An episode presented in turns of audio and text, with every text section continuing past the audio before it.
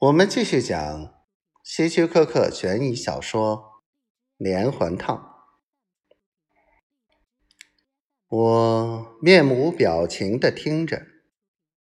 这时，只见查理的嘴角微微向上翘了翘，褐色的脸上流露出一丝嘲讽的微笑，似乎在说：“可能是真的吧。”不过，那丝微笑很快就从他的脸上消失了。他轻轻的对我说：“好了，艾伦，我还有点事儿，回头我们再谈。”好吧，主任。我明白那是一个辞客令，于是很识趣的走开了。我回到办公室，在办公桌后面坐下。这时，我仿佛觉得有许多双眼睛正在看我，但屋子里鸦雀无声，没有一个人在讲话。过了一会儿，我听到一个声音：“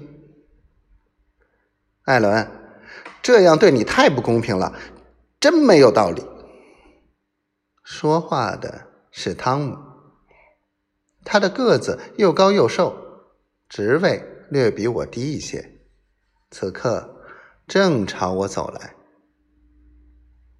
我心里很不舒服，脸上没有任何表情。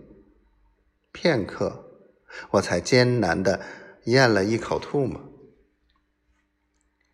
或许我不知道该说些什么。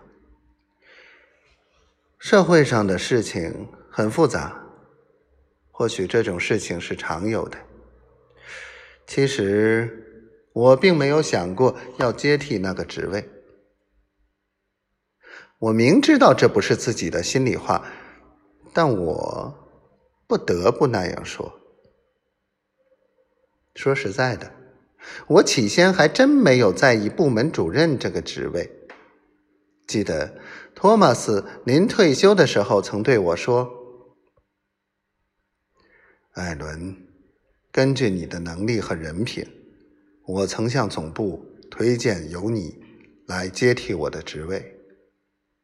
可是总部总说要给咱们部门灌注一些新鲜血液，回绝了我的提议。这对你实在是不公平了。可是，虽然他的话没有说完。我已经明白是什么意思了。